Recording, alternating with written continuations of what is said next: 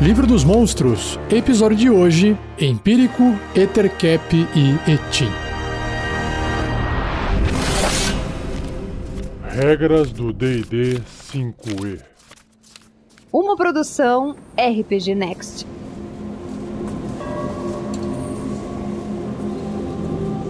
Começando então com o empírico. Tem uma ilustração. Ele parece um humano forte, tipo o Arnold Schwarzenegger quando tava malhando para ser o Mr. Olympia. ele tem uma armadura grega romana. Ele tem só aquele armadura no, no ombro, tipo o Seiya no Cavaleiro Zodíaco quando tava treinando suas habilidades. Aí ele tem tipo um saiote de guerra com um cinturão, uns braceletes e umas caneleiras de metal e uma sandália. E na mão ele segura um martelo de dois lados. Ele tem a pele bem branca, pálida, o que dá um aspecto a ele estranho. Não parece ser humano, mas essa é apenas ilustração. A gente vai descobrir o que é o empírico, que em inglês é Empyrean, através da descrição do livro dos monstros.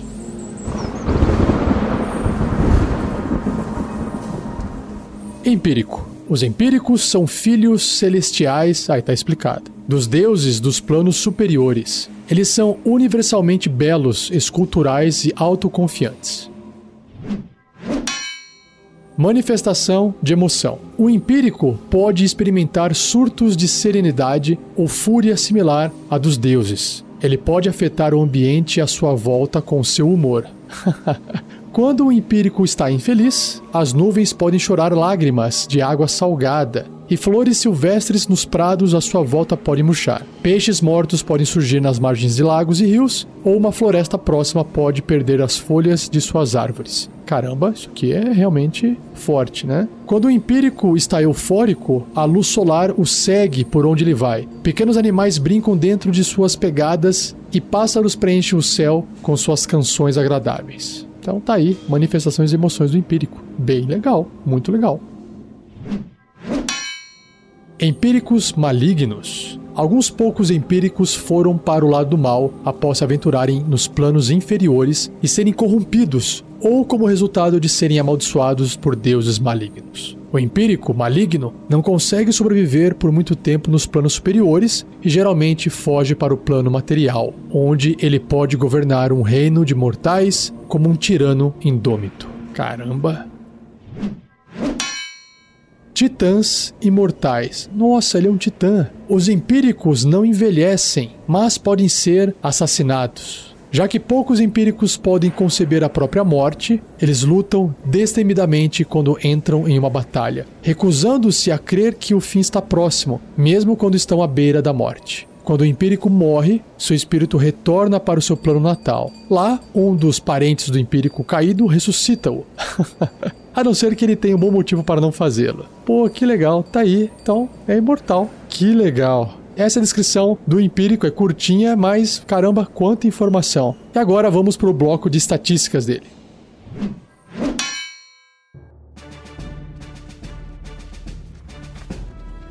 Empírico. Então ele é um celestial enorme, ou seja, ele é huge. Ele vai ocupar pelo menos 3 por 3 quadradinhos no tabuleiro. E ele tem a tag, o marcador de Titã. É o tipo de criatura Titã. Sobre o seu alinhamento ou a tendência, ele tem 75% de chance de ser caótico e bom, ou seja, 3 quartos, e 25%, ou seja, 1 quarto, de ser neutro e mal, que justifica os empíricos malignos. Sua classe armadura é 22, uau, é alta. Uma armadura natural. Pontos de vida 313. Nossa, tipo um dragão adulto, ancião, muito ponto de vida, não esperava por essa. Então ele realmente é muito grande e tem muito ponto de vida. Seu deslocamento é de 50 pés, 15 metros, mas ele também nada na mesma velocidade e também voa. Nossa, que apelação. Não tem asa, né? Ele flutua ali e sai voando. Caramba. Vamos ver os seus atributos. Força 30.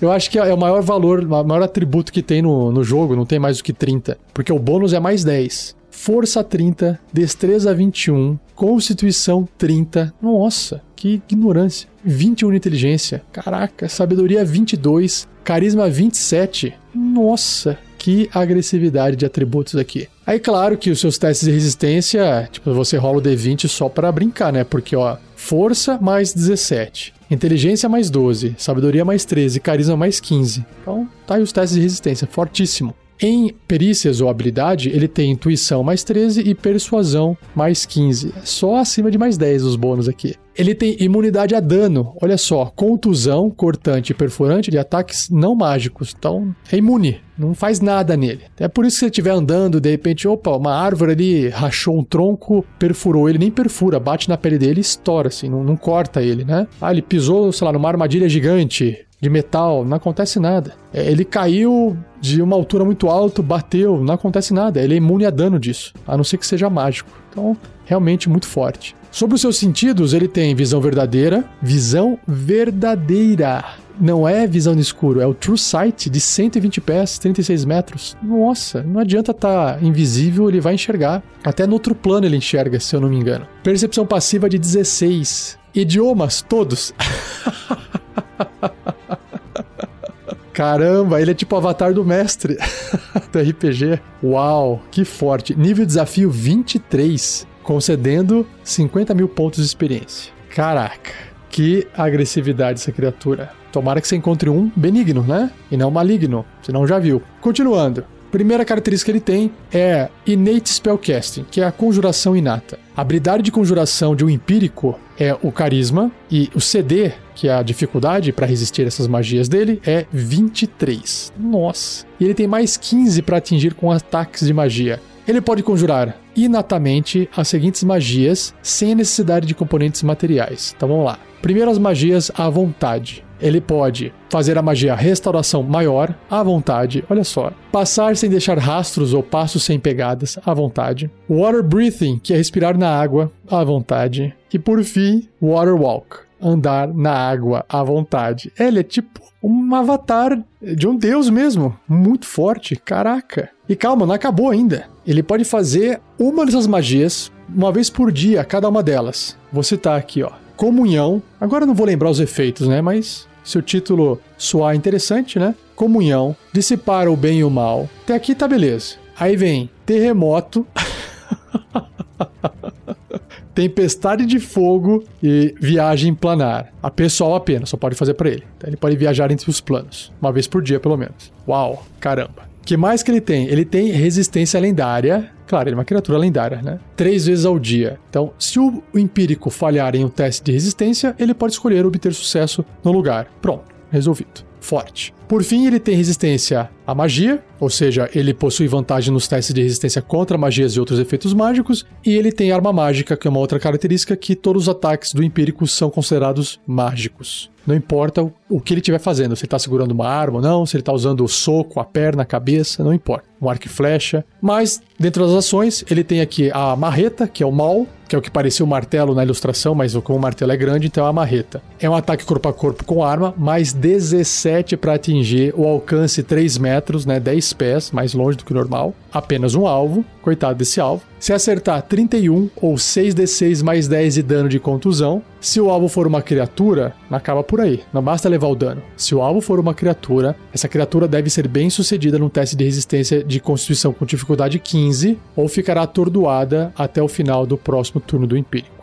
E aí, significa que ficou atordoado, já era, né? Porque o empírico bateu uma vez, aí ele vai fazer um ataque com vantagem e a criatura não pode mais reagir porque ela ficou atordoada. E aí a chance dele acertar é maior ainda. Então, se levou o primeiro ataque e não passou nesse teste, um abraço, né? E ele tem uma outra habilidade, se você não tiver ainda contente, que é o Bolt, que é o raio. É um ataque à distância com magia, mais 15 para atingir. Só que essa distância é de 600 pés. 180 metros, apenas um alvo. É muito longe. Se acertar, 24 ou 7d6 de dano de um dos seguintes tipos, a escolha do empírico. Então, é um raio de qualquer tipo de energia. Ele escolhe se ele quer um raio de ácido, elétrico, energia, que é o force, fogo, frio, radiante ou trovejante. Só ficou de fora o ataque de dano necrótico, né? Mas o mestre até poderia ajustar caso o empírico fosse maligno, por exemplo. Trocar radiante por necrótico. Poderia ser, teria problema, né? Que massa. E para fechar o empírico, ações lendárias. Então ele pode realizar três ações lendárias, escolhidas dentre as opções abaixo, e apenas uma ação lendária pode ser usada por vez e apenas no final do turno de outra criatura. Então o empírico recupera as ações lendárias gastas no começo do turno dele. Então é bem forte. Essas ações lendárias já foram descritas nos dragões, né? Que tem bastante. Se você não ouviu os episódios de dragões, volte alguns episódios e ouça. Então vamos lá. O que, ele pode fazer então no final do turno de outra criatura? Ele pode realizar um ataque. Olha só que beleza. Gastando uma ação lendária. Ele também pode fazer uma outra habilidade chamada Bolster, que é incentivar. O empírico incentiva todas as criaturas não hostis até 36 metros dele. Lembrando que é não hostil, hostil a ele, né? Que são 120 pés, até o final do seu próximo turno. Criaturas incentivadas não podem ser amedrontadas ou enfeitiçadas, e elas ganham vantagem em testes de habilidade e testes de resistência até o final do próximo turno do Empírico. Ele faz isso com uma ação lendária. Ele pode fazer isso todo turno. Nossa, é muito forte. E por fim, um ataque de terremoto. Ataque de terremoto. É tipo Hulk. Hulk Smash. Só que custa duas ações lendárias. O Empírico atinge o solo com sua marreta, e tô falando que é o Hulk, incitando um tremor na terra. Todas as outras criaturas no solo que estejam até 60 pés ou 18 metros do Empírico devem ser bem-sucedidas num teste de resistência de força com dificuldade 25 ou cairão no chão. Então, apesar de não cair dano, faz a turma cair no chão, o que é bem difícil de passar nesse teste aqui, né? E aí já viu, né? Vai levar um ataque do Empírico com vantagem se estiver no chão, é, vai ter metade do movimento para poder se levantar e se quiser sair correndo já, já se ferrou, e por aí vai. Caraca, é um titã. Muito bom, muito legal. E agora, vamos ver o que eu tenho para você de ideia de aventura. Primeira coisa que veio de ideia de aventura na minha cabeça foi trazer a descrição do empírico, a manifestação de emoção dele. Então, qualquer início de aventura ou uma one shot pode começar com essa mudança do clima, como se fossem ou pragas ou, né, o pessoal pode achar que é alguma coisa divina, porque no final das contas basicamente é, né? Que nem lá, tá, de repente tá chovendo água salgada, que na verdade são as lágrimas dele, né? Ou as folhas começaram a murchar, os peixes mortos começaram a aparecer no rio. Pode parecer que tá vindo o apocalipse, por exemplo, se ele estiver triste, né? E aí, independente se ele tá triste ou feliz, vamos fazer o seguinte: a aventura começa com ele feliz. É por isso que o lugar é todo cheio de luz solar, que a. Se bem que a luz solar ia seguir ele, né? Ele não tá ali ainda. Mas assim, os animais brincando dentro de suas pegadas. A, a ideia é que o céu tem aquele ar Imagina uma cena onde tá tudo muito bonito, o, céu sempre bonito, bem paradisíaco. Pronto, um paraíso. As pessoas que moram num lugar com paraíso, eles rezam para os deuses lá. Eles talvez nunca tenham visto o, o empírico, mas eles sentem a presença divina. Só que aí de repente tudo muda, né? Começa a chover água salgada, peixe começa a aparecer morto flutuando, fica tudo cinza. E aí os aventureiros aparecem ou são contratados, enfim, para investigar o que está acontecendo. Pode ser alguma aventura com cunho um pouco mais é, religioso, porque alguma coisa aconteceu com ele. Por que, que esse empírico está triste, né? E aí tem que tentar investigar e ajudar nesse processo para poder fazer ele voltar a ficar feliz. Porque assim, para rolar um conflito corpo a corpo combate contra um empírico, todos os aventureiros teriam que ser ali pelo menos de nível 20. É uma coisa absurda. Então eu acho que pode ser que o empírico esteja triste ou infeliz porque alguma coisa de tamanho ou poder igual ao dele é, surgiu e está ameaçando a presença dele ali. Talvez ele seja né, benigno e não queira é, lutar ou causar problemas, e ele sabe que se ele lutar ele vai acabar estragando o local que ele mora e toda a vida que está em volta, mas eventualmente ele vai ter que fazer isso e de repente ele fica triste. Ou o combate já ocorreu, então pode ter uma descrição da aventura onde numa noite relâmpagos, um vulcão entrou em erupção e tal. Na verdade, sei lá, um, sei lá, será que um Tarrasque apareceu e o Empírico, não sei, eu não sei qual é o nível do Tarrasque ainda, tá, gente? Eu vou chegar no Tarrasque ainda. Mas pode ser que uma criatura forte, sei lá, um dragão mesmo, um dragão vermelho maligno surgiu e começou a causar e ele acabou tendo que lutar e talvez ele tenha perdido a luta, mas não morreu e ficou triste. O importante é pensar nessa tristeza e aí os aventureiros vão aparecer e vão tentar resolver esse problema para ele. Então essa tristeza pode vir, por exemplo, de um combate que ele perdeu, a tristeza pode vir dele ter perdido alguém que ele gostava por algum motivo, mas não pode esquecer que o empírico não é um tipo um, um gigante grande, forte e, e bobo e burro. Gente, ele tem inteligência, sabedoria e carisma quase beirando 30. Inteligência 21, sabedoria 22 e carisma 27. Então, assim, ele é uma criatura que vai ser muito, muito, muito, muito, muito mais inteligente, muito mais sábia e carismática do que provavelmente os aventureiros. Então, tem que só tomar cuidado na hora de interpretar tudo isso, porque ele não tá lá, tipo, é um bobão é, chorando, ah, perdi as coisas. Não é bem assim, né? A, a tristeza do empírico, ela pode ter um, um cunho muito mais complexo. Pode ser que, inclusive, os aventureiros nem compreendam por que, que ele esteja assim, sabe? Então, eu acho que é uma oportunidade do mestre trazer até uma, às vezes, uma discussão filosófica, né, pra, pra mesa e, e trabalhar isso. Talvez fique legal. Qual a discussão filosófica? Vida e morte, imortalidade, é maldade, destruição, fome. talvez Cavaleiros do Apocalipse estão surgindo e, e ele precisa é, segurar, mas ele um, é um só e não consegue segurar todo mundo junto. Enquanto ele tá segurando um cavaleiro do apocalipse num lado, o outro tá fazendo maldade do outro lado. E aí os aventureiros têm que auxiliar de alguma forma. Não talvez diretamente, mas indiretamente, convencendo outras pessoas, falando com reis e rainhas, para poder movimentar o exército, para poder evitar algum problema maior. Então, o empírico ele pode ter esse papel realmente de um titã é, na Terra, vindo para a Terra para tentar auxiliar alguma grande catástrofe que vai ocorrer se não for feito nada. Gente, tem tanta literatura, tanta ideia, tanto filme que dá para fazer isso. Fica aí a, um pouco da, da, minha palhinha de ideias e aventura. Eu sei que não aprofundei uma ideia, não fechei uma ideia. Fiz uma coisa, mais um brainstorming aberto. Mas o propósito é esse, é provocar para fazer com que você pense numa ideia de aventura também. E claro que você possa registrar no fórum do RPG Next. Basta você acessar rpgnext.com.br, clicar no topo do menu, vai para o fórum, cria sua conta gratuitamente e escreva lá em ideias de aventuras. Dê a sua ideia, escreva a sua ideia onde possa existir um empírico na sua aventura, tá bom? E agora vamos pro próximo monstro, próxima criatura do cast de hoje, o Ethercap. Seja você também um guerreiro uma guerreira do bem. Para saber mais, acesse padrim.com.br barra rpgnext ou picpay.me barra rpgnext.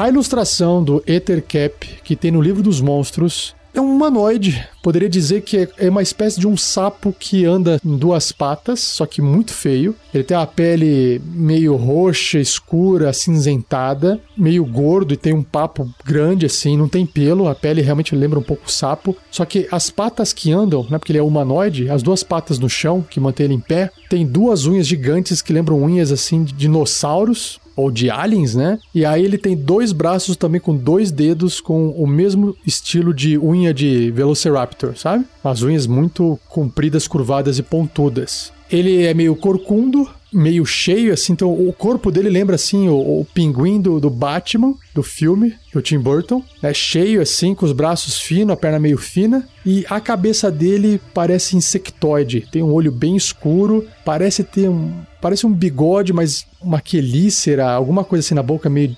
aracnídeo. Ele é feio, uma mistura, assim, de sapo com aranha, com ogro, corcundo, sabe? Esse é o Ethercap. Eu não sei qual é o tamanho dele real, mas a gente vai descobrir aqui na descrição e no bloco de estatísticas. Vamos ver. Começando então com a descrição do Ethercap. Os Ethercaps são aranhas humanoides. Aí tá aí, a cara dele de aranha que eu falei. Que cuidam, alimentam e vigiam aranhas da mesma forma que um pastor faz com um rebanho de ovelhas. Nossa, é, tá aí, né? É um monstro. Eles vivem nas profundezas de florestas remotas. Finos fios de seda são secretados de glândulas no abdômen de um Ethercap, permitindo que ele lance fios grudentos de teia para prender, aprisionar ou estrangular suas vítimas. Ele também pode usar essas teias para criar armadilhas de redes elaboradas, que geralmente infestam seus covis. Basicamente, ele acaba fazendo o que uma aranha faz. Assassinos silenciosos. Quando viajantes exploradores aventuram-se no território de Ethercap, ele os embosca. Alguns encontram seu fim vagando cegamente para as armadilhas ou seções de floresta infestadas por teias. Nossa, que terror. Outros, o Ethercap estrangula com fios de teia ou envenena com sua mordida peçonhenta. É, então tá aí. Será que é maligno? Tá com cara, né? Espoliadores silvestres. Apesar de viverem em locais selvagens, os Ettercaps não desejam viver em harmonia com a natureza. Nossa, não desejam viver em harmonia. Ok. Uma floresta infestada de Ettercaps se transforma em um local sombrio, cheio de teias, infestado por aranhas gigantes, insetos gigantes e outros predadores sinistros. As criaturas que vagarem muito adentro de tais florestas rapidamente se perdem no labirinto de teias que balançam com os ossos e tesouros perdidos das vítimas dos Ethercaps. É sinistro. Inimigos das fadas. Os Ethercaps são inimigos naturais das criaturas feéricas. Claro, né? Porque tá destruindo a floresta, né? As criaturas detestáveis criam teias para apanhar sprites e pixies, os quais eles devoram avidamente. Eita! Irão envolver a árvore de uma dríade por teias em uma tentativa vã de apanhar a dríade. Para quem não ouviu, né, já fiz o cast sobre a Dríade e ela tem a habilidade de poder usar uma árvore para poder se deslocar e ela tem uma árvore que é a árvore principal dela. Então é isso que ele está tentando pegar a Dríade ali com a teia, né? Do contrário, fadas tímidas irão às vezes se aproximar de forasteiros para pedir ajuda para lidar com uma infestação de Ethercaps, já que estão mal equipadas para lidar por si só com as criaturas malévolas. Aê, é criatura maligna.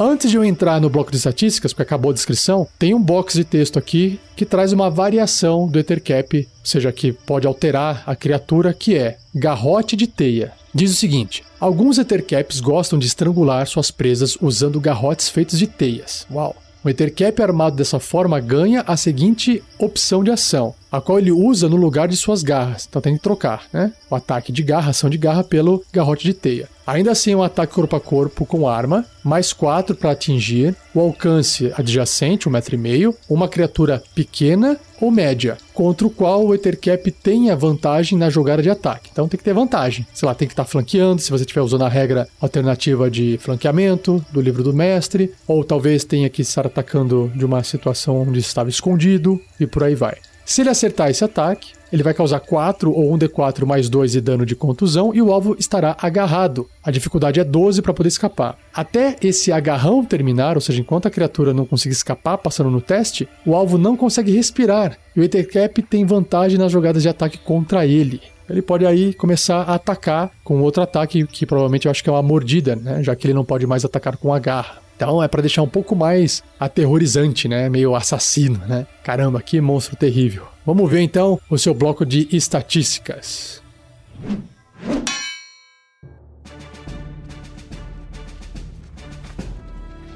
Ethercap, uma monstruosidade média. Então é um monstro, literalmente falando, e tem um tamanho médio, tamanho de um ser humano. Ele é neutro e mau. Sua classe de armadura é 13, uma armadura natural. Pontos de vida 44. Seu deslocamento é de 9 metros, ou seja, 30 pés, e ele pode escalar também na mesma velocidade. Seus atributos físicos de força, destreza e constituição, todos acima da média padrão de um ser humano, que é 10. Então, força 14, destreza 15 e constituição 13. Agora, seus atributos mentais, como inteligência, sabedoria e carisma, dois deles são abaixo da média. Inteligência 7, então meio, meio burrão ali. Sabedoria 12, ok, um pouquinho acima da média. E o carisma 8. Em perícias, ele tem furtividade mais 4, percepção mais 3 e sobrevivência mais 3. Ok, nada demais. Sentidos, visão no escuro, já é uma vantagem, né? De 18 metros ou 60 pés, e a sua percepção passiva é de 13, é o que é um valor ok. Idiomas, nenhum, não compreende idiomas, tem um tracinho aqui. E o seu nível de desafio é 2, concedendo 450 pontos de experiência. Então ele é um bom monstro para usar com aventureiros em começo de carreira, né? Nível 1, nível 2. Ele possui aqui três características, que diz, o primeiro, andar na teia.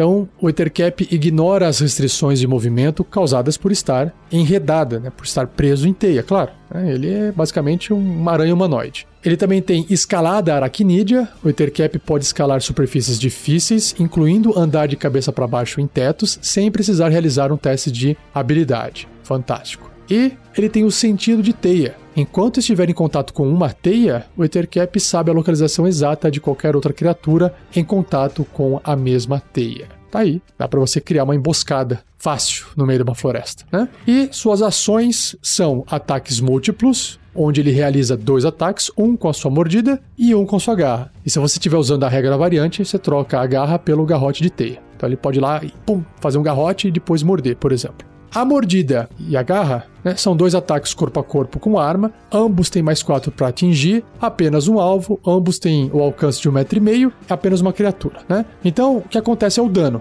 O dano da mordida é 6, 1d8 mais 2 de dano perfurante, mais 4, que é 1d8 de dano de veneno. Então a mordida é venenosa. Já a garra é 2d4 mais 2 de dano cortante, só isso. Né? É a unha D ali que eu falei na ilustração corta e machuca. Só que a mordida tem mais um efeito aqui. O alvo deve ser bem sucedido em um teste de resistência de constituição com dificuldade 11 ou ficará envenenado por um minuto. A criatura pode repetir esse teste de resistência no final de cada um dos turnos dela, terminando o efeito sobre si caso obtenha sucesso. Então, o envenenado vai deixar a criatura mais fraca, o que vai permitir o Ethercap ficar fazendo ataques com maior vantagem contra ela. E por fim, uma outra ação é a teia. Ele pode fazer teia, soltar teia, que recarrega se sai 5 ou 6. Ou seja, tem duas chances em 6 ou um terço de chance de conseguir recarregar. Lembrando que é 5 em 6 num dado de 6 faces, né? E aí é um ataque à distância com arma, essa teia, tem mais 4 para poder atingir. A distância é 9 barra 18, né? 9 são 30 pés ou 60 pés. Uma criatura grande ou menor. Olha só, pode ser um ogro, por exemplo.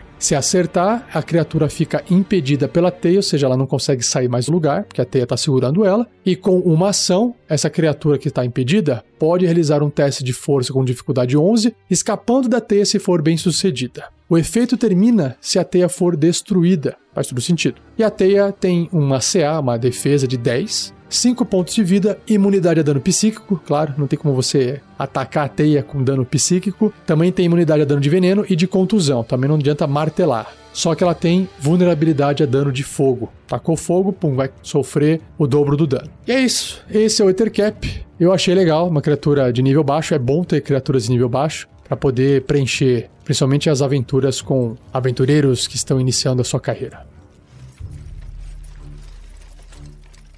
Ideia de aventura. Enquanto eu lia a descrição, na minha mente veio a seguinte cena: uma floresta, aquelas florestas de contos de fadas sinistras, escuras, com árvores mortas, velhas, e, e aranha arrepia a gente, né? Pelo menos me arrepia quando eu vejo uma aranha feiona andando por aí. Então, é natural que eu acho que eu usaria exatamente o que o livro está sugerindo. Algum ser feérico aparece, por exemplo, numa taverna que fica próximo à floresta, até pode ser uma dríade, e ela está em busca de ajuda para poder eliminar as aranhas e o Ethercap, na verdade, que está é, conduzindo e cuidando, como se fosse um pastor de aranha ali na região. Ele está fazendo isso porque ele sabe que tem, por exemplo, fazendas com animais que servem facilmente de fonte de alimento para essas criaturas. É uma aventura simples, uma aventura one shot, uma aventura que você pode jogar numa tarde para introduzir o jogo para os seus jogadores e faz com que os aventureiros possam seguir até a floresta, investigar o que está acontecendo e aí começa a aparecer teia. Eu acho que é bem natural todo mundo ver teia e esperar o quê? Aranha.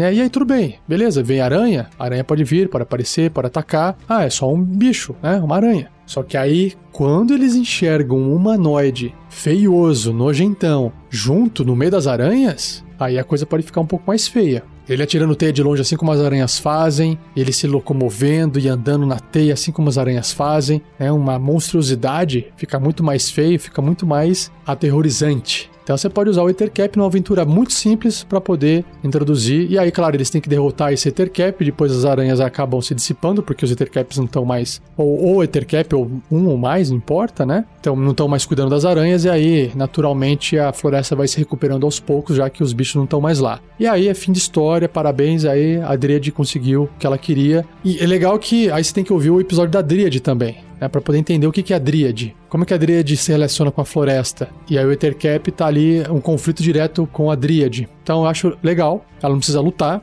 E claro que depois que o Ethercap foi embora, e aí não existe mais aquela floresta toda mal assombrada, cheia de coisas, e a vida vai retomando, pode ser que isso faça com que a população em volta fale: opa, a floresta não é mais perigosa, vamos cortar as árvores e vamos derrubar as árvores para poder fazer nossas casas e construir uma cidade maior. E de repente a Dríade fala assim: nossa, tem um outro problema agora. Mas aí isso é uma ideia para uma outra aventura, para uma outra continuação. Fica aí minha sugestão. Se você também tiver a sua, compartilhe no fórum do RPG Next. Basta acessar o link através de rpgnext.com.br, link no topo do site, fórum RPG Next.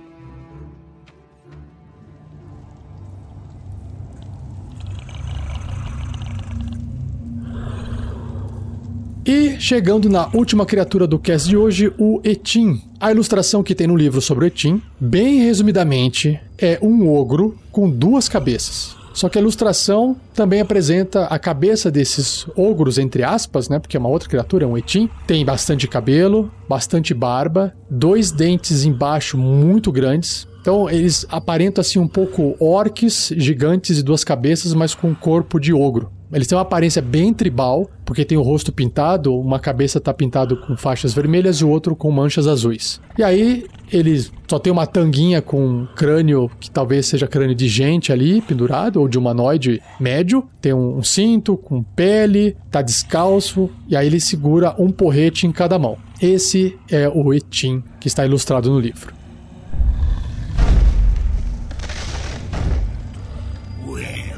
Who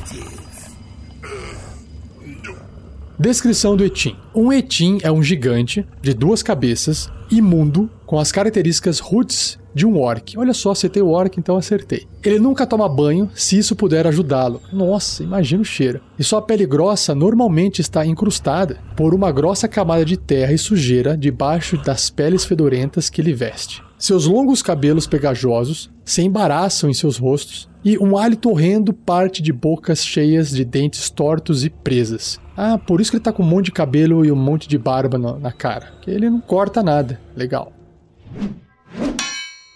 Dupla personalidade. As cabeças gêmeas de um Etim são dois indivíduos presos ao mesmo corpo brutal, né? tipo um gêmeo siamês, né? Cada cabeça tem sua própria vontade, personalidade, mentalidade e nome, e possui preferências e peculiaridades únicas. Presas desde o nascimento, ambas as mentes raramente experimentam privacidade ou solidão. Essa familiaridade cria desprezo e um Etim maltrata e discute consigo mesmo constantemente. Imagina, vivendo tão perto junto de outra eh, consciência, briga toda hora, né? Não tem um tempo sozinho, né, pra esfriar. Então imagina a treta com suas duas cabeças fazendo ofensas constantes enquanto a outra rebate. Cara, que legal que deve ser. Quando outras criaturas se referem a um Etim, elas combinam seus dois nomes para formar um único nome composto que se aplique a toda a criatura. Caso um Etim tenha uma cabeça chamada Hargle ou Hargle e a outra chamada Vargle, então as outras criaturas vão chamar aquele Etim de Hargle Vargle. Os dois nomes, basicamente, né? ok, fiquei imaginando aqui possibilidades de nomes estranhos. Vou deixar para vocês aí. Vidas solitárias. Por mais que um etim discuta consigo mesmo, ele é ainda menos tolerante a outros etins, já que uma conversa entre dois etins quase sempre equivale a uma competição de gritos entre uma multidão de quatro cabeças beligerantes. A maioria dos etins são criaturas solitárias como resultado, tolerando uns aos outros apenas para reprodução. Nossa, que bizarro. As cabeças gêmeas de um etim são sempre do mesmo gênero, combinando com o corpo. Então não tem como ter uma cabeça macho e outra fêmea. As fêmeas são o gênero dominante dos etins e elas iniciam os rituais de acasalamento. Após encontrar uma toca adequada, a etim fêmea caça e conquista um macho. que cuida e alimenta durante os seis meses de gestação. Quando a criança nasce, o etim macho é liberado de seu serviço. Quando a criança está velha o suficiente para caçar sozinha, a mãe a manda embora e abandona a toca. que legal. Duas cabeças são melhores que uma. Quando está focado em um propósito de benefício mútuo ou unidos contra uma ameaça em comum, um Etim pode resolver suas diferenças de personalidade e dedicar-se totalmente à tarefa. Ah, legal. Um Etim luta com uma arma em cada mão, realizando ataques duplos direcionados por suas respectivas cabeças. Quando um Etim dorme, uma de suas cabeças permanece alerta, ganhando seu momento de privacidade e mantendo dois olhos abertos em qualquer criatura que perturbe sua preciosa solidão. Olha, tá aí uma vantagem, né? Laços orcs. Em antigos dialetos do idioma comum, a palavra etim que é E-T-T-I-N, é traduzida como gigante feio. Lendas contam sobre orcs que certa vez foram parar em um templo de Demogorgon, e a mágica nele os transformou em escárnios gigantes do príncipe dos demônios de duas cabeças. Quem é que se lembra aí do Demogorgon? Hã? Levadas à beira da loucura, essas criaturas espalharam-se pelas terras selvagens, tornando-se os primeiros etins. Qualquer que seja a verdade sobre a origem dos etins, os orcs tratam-nos como primos distantes. E tribos orcs geralmente aliciam etins para servirem como guardas, batedores e saqueadores. Um etin não é particularmente leal aos seus domadores orcs, mas os orcs podem ganhá-los com a promessa de comida e espólios. Muito bom, adorei. Vamos ver agora o bloco de estatísticas.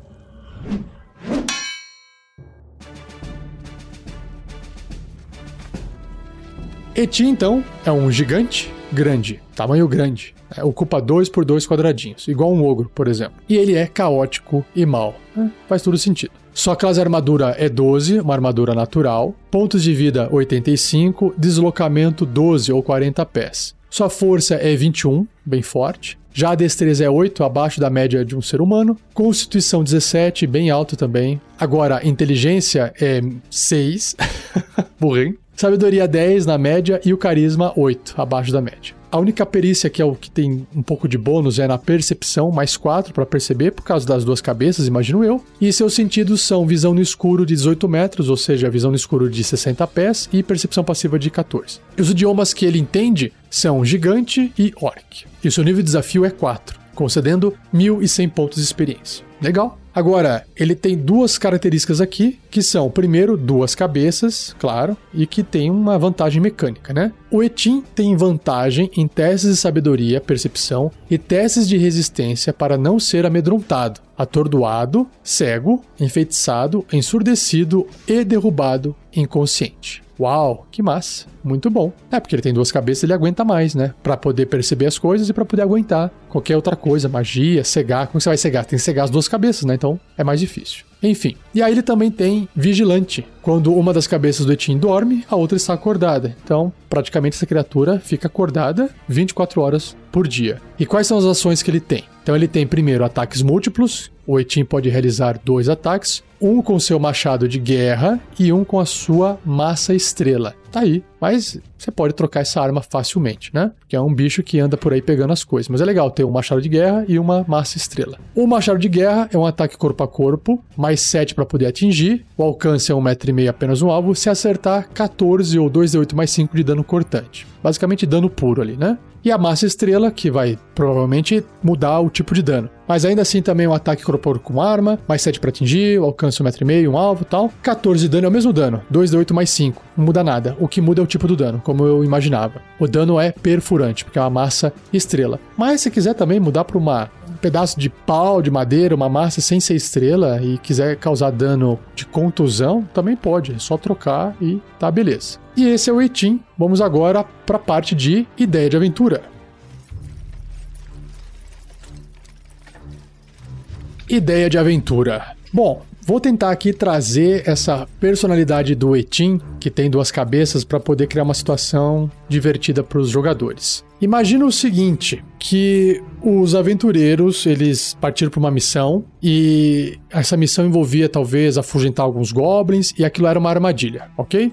E aí eles foram capturados. E uma vez capturados, eles estão numa espécie de arena, onde tem tipo um rei, que é um Etim, de duas cabeças, e eles ficam discutindo constantemente. E aí eles ficam fazendo apostas. A cabeça da esquerda acha que criaturas XYZ são mais fortes e vão derrotar. E a cabeça da direita, ela acha que não, que outras criaturas vão acabar lutando e vão ganhando. Então pode ter essa ideia de que, ah, o Etim, uma cabeça do Etim acha que os aventureiros são mais preparados, a outra cabeça acha que não, que os monstros da caverna tal, da masmorra tal, sei lá, orcs ou goblins, são mais preparados. E aí, naquela situação caótica, eles jogam os aventureiros um contra os outros, ou eles jogam os aventureiros contra essas criaturas. E aí, os aventureiros têm que lutar pela vida deles, eles recebem armas, mas não as armas que eles possuíam. Por exemplo, é, criaturas que são mágicas na equipe talvez tenham que ficar com as mãos atadas e a boca tapada para que eles não façam magia. E claro, o Etim não necessariamente precisa ser a criatura inteligente que organizou isso, necessariamente, né? Mas ele é forte e grande, ele acaba mandando. Mas pode ter alguma criatura menor e mais fraca e mais inteligente, pode ser um orc, pode ser um bugbear, pode até ser um goblin que sacou que se ele poder agradar o gigantão de duas cabeças, ele consegue fazer as coisas que ele tá afim de fazer. E aí ele dá sugestões pro gigante, que é forte, quer mandar, e que se ninguém obedecer, ele vai bater e vai matar todo mundo, e as criaturas menores acabam obedecendo. Então, essa é minha ideia de aventura. Como os aventureiros vão escapar ou não, não se sabe, mas tem que acontecer alguma coisa errada para que eles possam ter uma chance de escapar. E aí, se eles vão matar esse gigante ou não, pode ser que sim, pode ser que não. Mas o mais interessante é poder ver o Etim não lutando,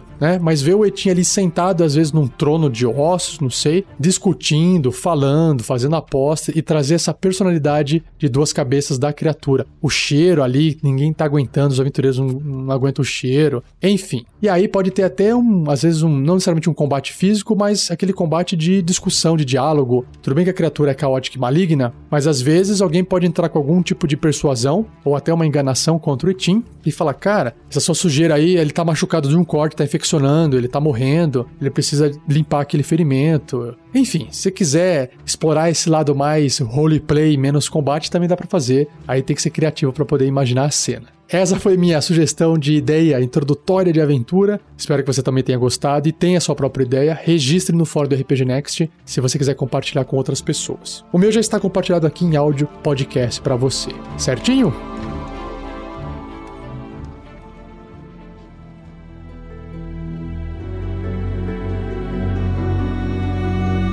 E assim eu encerro mais um episódio do Regras do D&D 5e. Espero que você tenha gostado. Se tiver dúvidas, escreva para mim, rafael47@rpgnext.com.br ou comente no post desse episódio, para eu poder fazer um episódio no futuro respondendo dúvidas, beleza? Não se esqueça de compartilhar e agradeça ao Gleico Vieira Pereira, o editor do episódio de hoje. E uma novidade que eu trago aqui para vocês, se você não conhece outros podcasts do RPG Next, sabe que nós temos né, o Tarrasque na Bota, que é aventura de RPG, contos narrados, que são contos narrados.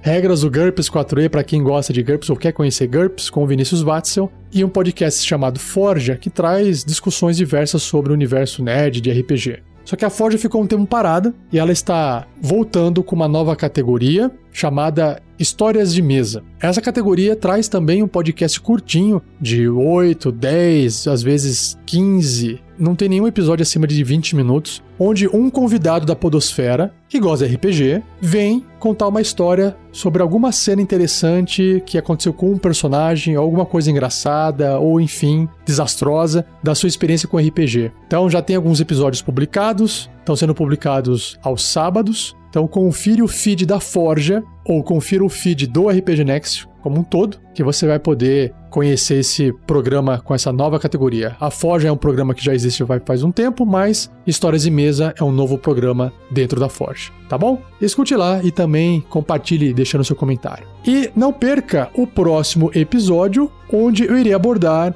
o Dragão Fada, a Caveira Flamejante e o Flanf. Vamos descobrir o que são essas criaturas, principalmente a última, no próximo episódio. Beleza? Valeu, um abraço e até!